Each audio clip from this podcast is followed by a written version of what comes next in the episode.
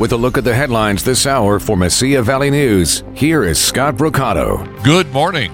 Las Cruces City Council yesterday voted unanimously to revoke the business license for Speakeasy, a cannabis themed store. Owner Jason Estrada, who is also running for mayor of Las Cruces, told Mesilla Valley News that he will be closing his business immediately.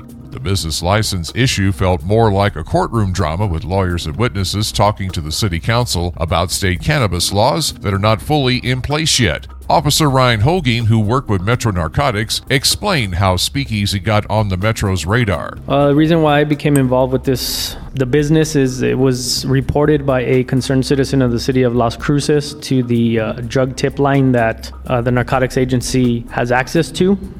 Uh, my sergeant at the time had given me that tip for me to look into. Jason Estrada took to Facebook on Everything Las Cruces to explain his reaction to the decision. My thoughts, I'm pissed. I'm, uh, well, I'm surprised. Estrada can reapply for a business license. A man accused of dozens of misdemeanor and low ranking felonies over the last two years was jailed again by a judge on Tuesday morning. According to Las Cruces Sun News, 29 year old Ruben Rincon was arrested on Saturday after police said he broke into someone's home on the 5400 block of Cristo Rey Street in Doña Ana and was discovered by the resident to be asleep. When the resident confronted him, police said Rincon flailed his arms and caused the resident to believe that she would be attacked. Rincon is charged with one count of breaking and entering and one count of petty misdemeanor assault.